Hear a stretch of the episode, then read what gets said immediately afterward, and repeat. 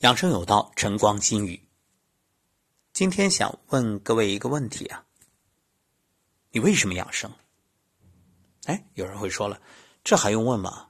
当然想活得更久一点，想活得更健康一点，避免过多的医疗花费，避免生活质量下降，避免没法吃到好吃的，没法去体验人生的种种美好，是。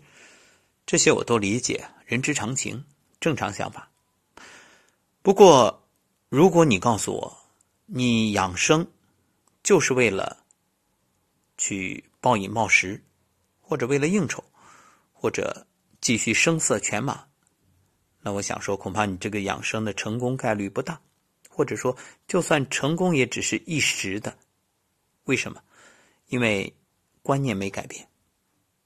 人为什么要养生？就好像我们人这一生究竟为了什么，是一样的道理。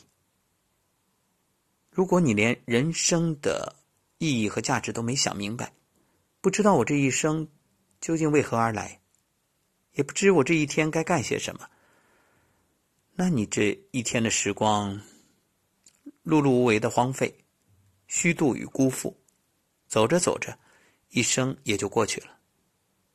所以。当我们想要明白如何养生之前，先要懂得为何养生。为何养生啊？这是一个开放式答案，不需要我把标准答案呈现，或者说它也没有什么标准答案，完全是各位自己去想。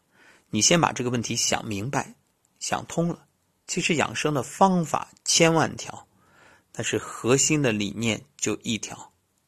你就得知道为何而养生。当然，这一条可能有千差万别，每个人又有自己的想法，所以愿大家能够把这一档节目先在自己心里种个种子，先自问：我究竟为何养生？